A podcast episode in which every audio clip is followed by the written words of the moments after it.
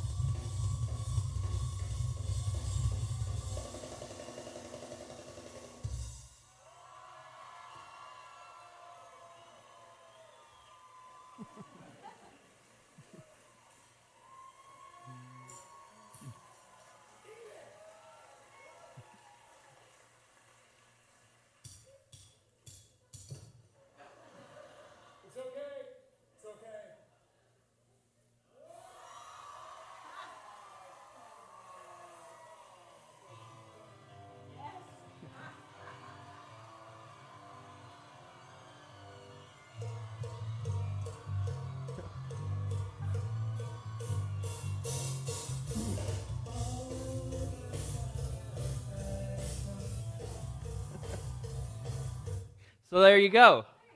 Cowbell wins. There's like 4 minutes of a song or something. Cowbell wins every time, right? Every single time, cowbell wins. It doesn't matter. And so that's this unspoken mentality that we have when it comes to fasting. But if you think about it, obviously that makes no sense whatsoever, right? God is God, and it's not like, you're not eating. Well, I can hear you so much better, right? And so here's the thing. If God can hear all of our prayers and answer all of our prayers, which blows my mind. I started thinking about that. That takes unfathomable, which I can't even say, unfathomable power, unfathomable multitasking, and unfathomable administration skills. I mean, to do that. So that's God, right? And if he can hear all of that, then he didn't set up fasting to serve as a megaphone. He didn't set up fasting to serve as a cowbell. It's not like he's up in heaven going, I can hear all of you, but I'm going to set it up so that if you fast, I can hear better. It's not the way he did it. Now, here's what we can take from this. God is God, and he hears you. Okay? He hears everything. And we already have 100% of his attention. 100% of his attention. And he's listening to you whether you fast or not. And so now the question is, well, what good is fasting then, right? Wait a minute. You just shot it out of the sky. Here's the thing. Just like prayer and just like we talked about a few weeks ago, fasting is not for God. Fasting is for you. It is for us. Fasting is a way to imitate and become more like Jesus and become more like our Heavenly Father. Fasting is a way to sacrifice. And God's ultimate act of love on the cross was one of sacrifice. It is a sacrifice to God. And so as Christians, our lifestyle should be one of sacrifice. It should be one of love, not worry and wants. But that's one of the things that kind of sets us apart as Christians is that sacrifice. And yet when we have to wait or we're praying about something, and what do we do, we tend to worry and get kind of wrapped up in ourselves and, I don't know. This is why when friends come around and they've got this big dilemma, you're kind of like, juke and jive, right? And you're trying to dodge, and we've gone through this story so many times, they got to talk it out 4 or 5, they're so worried. And they're not truly setting themselves apart and trusting in Christ anymore. But that only happens to our friends, right? It doesn't ever happen to us, I'm sure. So, now, in the Old Testament, we see a ton of instances of sacrifice. I'll just give you a few. Abraham sacrificing his son because he believed in Hebrews 11, 17 through 19. You can just roll through those. I'm not going to read them. He believed that God could bring back his son Isaac. Right? Now, in the Old Testament, you read this and you say, what in the world is he doing? But it's in Hebrews that we actually get clarity as to what he was thinking in his thought process. It was a trust issue for Abraham, just like it's a trust issue for us. Right? Would he trust God enough to put God before his own son? He did, and then God stepped in at the the last moment before he sacrificed him. Now, here's the thing. This points to Jesus. Every sacrifice in Scripture points to Jesus. He was our sacrifice. He died on the cross, but he was raised back to life again, just as Abraham believed God could do, right? Now, in Exodus and Leviticus, the second half of Exodus, the first part of Exodus is pretty fun to read. It's Moses and all this stuff. And then he starts laying down laws. Like, here's all the laws, right? And don't wear this kind of clothing, and don't do this, and don't do that, right? And then all of a sudden, there's the Ten Commandments. Oh, we can rally around the Ten Commandments, right? And then comes Leviticus. And you're like, oh my goodness, my eyes are just glazing over, right? These two books are actually amazing. I actually went through a study of Exodus and Leviticus, and just to look at the law recently. I don't know why, because normally it does glaze my eyes over, but it was just amazing to me, and it was just God, I guess, working in me, because it's not the normal thing. But what it is it's actually a history of your life. Yeah, what? Here's the thing. When you become a Christ follower, you become grafted in to this history, this Christ history. And so this is our history now. And so it's the Old Testament sacrifice that they talk a lot about, and it foreshadows Christ. It points to Christ. And the sacrifice that we read in Leviticus is like the beta version of the sacrifice of Christ. It is where the Father places Jesus on the cross. It's a symbolism. Now, none of these sacrifices were forced, okay? I've got a 7 and 8 baseball team. We played 2 games yesterday. It was miserable. 3:00 and 5:30. They were. I was telling Mark, they were like drones. You know, they're just like standing there. You know, it's like must go after the ball. You know, they're just walking. People are hitting home runs because they just don't want to take 2 steps to the right or left. You know, it's just awful. And we have these mandatory practices, and then we have voluntary practices. And here's the thing. I can't force any of these parents to bring the kids to the mandatory practice. We just call it mandatory practice to try to get everybody there. Sometimes they don't show up, but I can't force them. And so in the same way, you did these sacrifices because you wanted to follow your Heavenly Father, not because they were mandatory. You did them to be closer to God. There were burnt and grain and peace offerings. All of these things were voluntary, but then some of them, the sin offerings, they were pretty serious, and they involved blood, the sacrifice of the blood of an animal, and that blood is essential for that animal to survive. And so they had to die so that the worshiper may live free of that past sin. It's key there, the past sin. Now this is, again, what's so amazing about Jesus.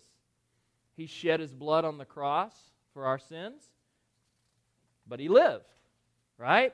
He didn't stay dead. He is our eternal sacrifice because of his blood, and he sits next to the Father in heaven.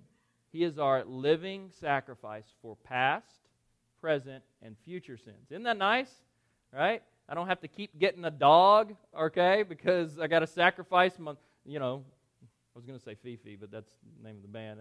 That's what my dad used to call our dog, you know, not F-I-F-I, if that makes any difference. I don't know. You know, you don't have to sacrifice Rufus, you know, to take care of your sins.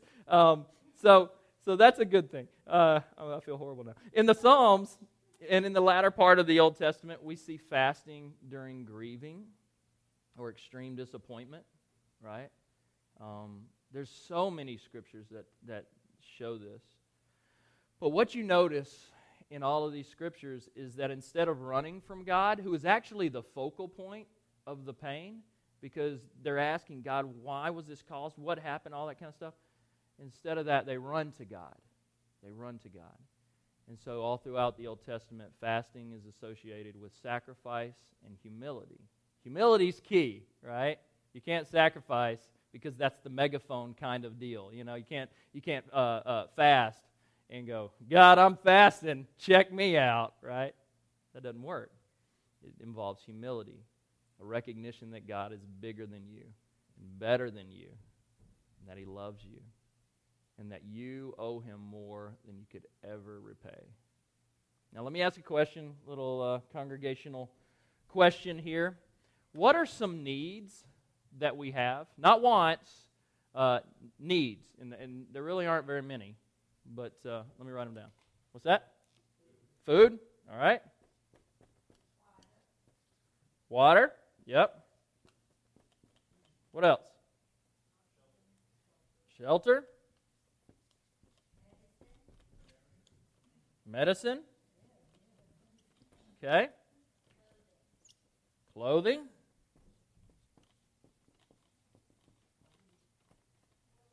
What was that? What else? Anything else you can think of?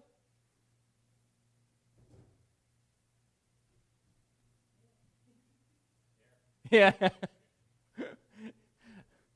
Relationships? Is that what you're saying? Air. Oh, air. Air. I thought you were pointing to him saying, I need him, which was sweet. You should have just run with it. Yeah.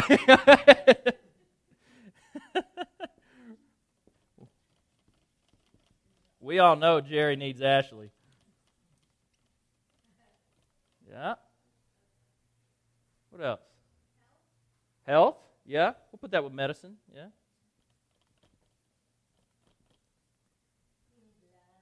Love. Yeah. Yeah. Now, this is a good list. This is a real good list. And fasting is when you take away your needs to focus on God. That's what makes it a sacrifice. You can't survive sacrifice your wants or your luxuries, right? Because you can easily do without those. Sacrifice is key to the Christian walk. It is key to growing deeper in your relationship with Christ. And what we see in the world especially, and even in the church, not our church obviously, but in the church as a whole, we see people who want to receive, but people who are unwilling to actually sacrifice. That's hard. And our culture promotes it constantly, right? It's called advertising, right? That's why you got to have the latest and greatest, and Leave and the kids are they watch Cubo. Well, Leave doesn't watch Cubo. The kids watch Cubo. It's a cartoon channel, and every time a commercial comes on, I mean, what are they hawking on us? You know, it's like, what's the latest thing? It's Play-Doh that glows is the latest thing, right? Oh, and you can bake it and then put it on your wall and all this stuff, and every single commercial. We want that. We want that. I want that. I want that. And so I just got to the point, I got tired of hearing them, and I just started going, me too. Me too. And they're like, can we get it? Nope. I want that. Me too. Can we get it? Nope. Well, I mean, now, I will not lie to you. Someone in our family has broken down, and we've got them some of these things for Christmas, right? Yeah. Yeah. It was me. It was me, obviously. Have you ever seen those seatbelt pets? I mean, they are things that strap on your seatbelt, and at the top it's the head of whatever pet, a lion, a tiger, a bear, oh my, you know. And so, you know, in the commercial they've got it and they're just asleep so restfully. With my kids, they're doing one of these, right? The pillow's up here and it's actually holding them down. I mean, it's just ridiculous. We bought some of those. What else did we buy? The night lights. Now those were actually a good buy. They were these night lights that projected stars on the wall. But at $20 a pop, plus shipping and handling, which is another $8 a pop. And then there's a couple other dollars in there we'll get you with tax and things like that. My family can get sucked into marketing pretty good, but every one of them, it's a luxury. It's not something we need. And so we need to understand, too, the thing is that not all needs make the cut in fasting. So let's take a look at what needs to fast from. How do we still fast today? Matthew 4 is what we're going to look at. Matthew 4, 1 through 4. It's a pretty short scripture today. Matthew 4, 1 through 4 is where we're at. And this is Jesus. And he is about to begin his ministry. And this is the story of when he and the devil meet. Okay? So Matthew 4, 1 through 4. It says, verse 1, Then Jesus was led by the Spirit into the desert to be tempted by the devil. So here's something that Jesus recognizes. He has a challenge in front of him. All right? And so, like many of us, we wait. This is our challenge, is what a wait is. When we're God, we're praying, do I take this job? What about this relationship? Do I do this? Do I do that? Do I walk here? Do I go there? We're waiting, and this is the challenge that is in front of Jesus like the challenge that is in front of us. So what does he do? Verse 2. After fasting 40 days and 40 nights, he was hungry. All right? So he fasted. He fasted from food. He's sacrificing food to be closer to his heavenly Father. Now, again, if we can go without the latest and greatest, it's not much of a sacrifice. But you can't go without food for a week very easily, right? It's hard. If I miss one meal, I get this incredible headache. I mean, and I say one meal, I can work through like lunch or something like that, but if I miss lunch and dinner, I start getting a headache. And then the next day is worse. It's awful. But I find that after 3 days, you come out of it. And I don't know if it's the same for everybody, but that's the way it is for me. But those 3 days are the most excruciating, painful days. I can't think. It's just, it's awful. Now, let me give a little side note here. I will honestly admit I don't fast a whole lot because I hate headaches, and that's my own sin. When I know God is calling me to do that, I need to do that. And so I don't want you to walk out of here going, "Oh, Jason fasts every week. He's 3 days a week and all this stuff." I don't fast often, and I need to fast a whole lot more. And it's probably like most of us. We need to go to God and fast in those times. But here's the thing. You can't go without food for very long, very easily. It's a sacrifice. And in elementary, do y'all remember what of these in elementary school you were taught were essential, the three essential things? It may have been different. 4. What was it? Okay, yeah. So we put food and water together. Shelter and clothing is what I was taught, yeah. And so here's the thing. These are the essentials. And today we're told, you can't live without cell phones, right? Well, what happens to you, right? What happens to you if something happens on the road, right? Well, you back 30, 40 years ago, you waited for a car to come by, right? Well, what about the internet? You can't live without the internet. This is true. I can't live without getting my daily celebrity gossip, right? It's just too hard. But really, obviously, we can go without those. But think about this. We can go without shelter and survive, right? The train kids that we see around here, many of them choose to be train kids. Many of them have homes in Chicago and LA and all this stuff, and they choose to be homeless. Now, don't mix this up with the homeless that you see under the bridge. Those are homeless people, right? But many homeless people we term them train kids because they hop the train and go from town to town. Many of them choose to do that. And really, in a way, the bridge or a tent, some of them have really nice tents, by the way, as I'm driving by. It wouldn't be something I want to do as a lifestyle, but, those things, the bridge and the tents, that is a form of shelter in a way. And so you can kind of live and survive without shelter. Clothing. You can survive without clothing. You'll get arrested, right? And you probably gross people out, but you can survive without clothing. There's tribes in the Amazon that do it still. There's a little clothing, but they really have nothing. But you cannot go without food for 41 days or a little longer. You can't go without food and survive. Now, verse 3, you ready? The tempter came to him and said, "If you are the Son of God, tell these stones to become bread." So Jesus has been with God for 40 days and 40 nights, and then the devil comes, and he knows he's hungry because Scripture says he's hungry. He was hungry. And so, obviously, he's hungry. 40 days, 40, man, I probably, I shouldn't say, I'd be eating my cabinets. all right? I was so hungry. And so here's the thing. Normally, we would think, and the devil was probably thinking this, that this is when Jesus would be the most vulnerable, right?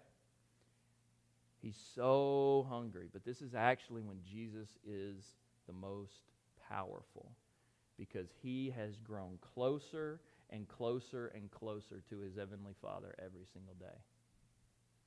The devil gets it wrong, and often we get it wrong. This is when he was the most powerful. Jesus answered, "It is written, man does not live on bread alone, but on every word that comes from the mouth of God." So, this is a pretty practical statement if you're fasting. When we fast, we're not only sacrificing to imitate and emulate Jesus' sacrifice, but we also need to understand that we need to divert those physical pains. And when I fast, my stomach is louder than my voice. I mean, it's like,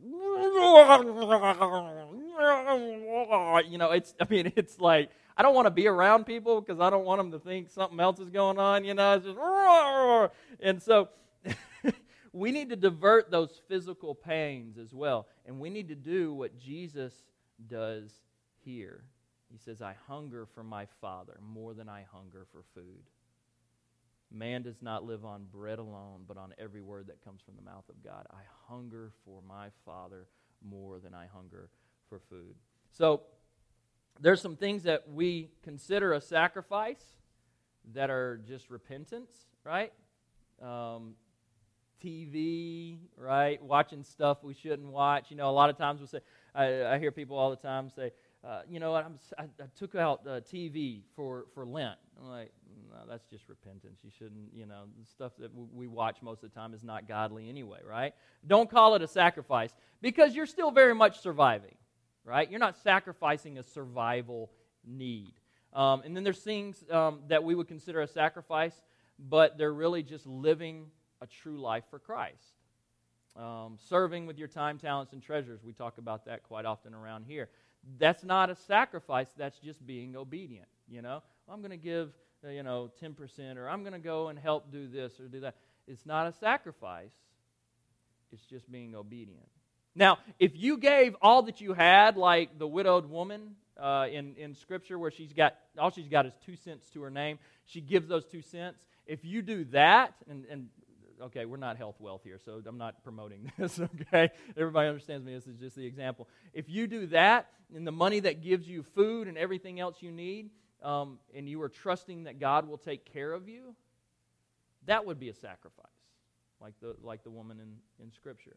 But the normal obedience that Jesus calls us to is not to be considered sacrifice. It's just our love for Him. So, food is one of two examples given in New Testament Scripture of a fast. The other is between a married couple who abstain from relations.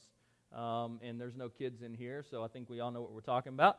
But this should only be done, and Paul is a very wise man here, okay? And no emphasis on man. It should only be done in agreement and only for a short time, right? Because he says, basically, you run the danger of falling into sin, all right? So we need to fast, to abstain or sacrifice from our needs in order to focus on Jesus. And for some of us, it may be time for us to start sacrificing as a lifestyle, and it starts in your prayer time. So if you want to go to that next level with God, then you need to fast. And you can go home and talk with your spouse about that and how that all works out. But be prepared for some things. Be prepared to become remorseful over your sin. Be prepared to be more repentant from your sin. Be prepared to gain a deeper knowledge and understanding of God and His will for your life and His direction for your life. And so no matter where you're at, like maybe you're in this kind of this basic, somewhat consistent level of, prayer. It's like I try and sometimes I do and sometimes I don't. Don't let that stop you, okay? You don't have to be this like prayer warrior to fast.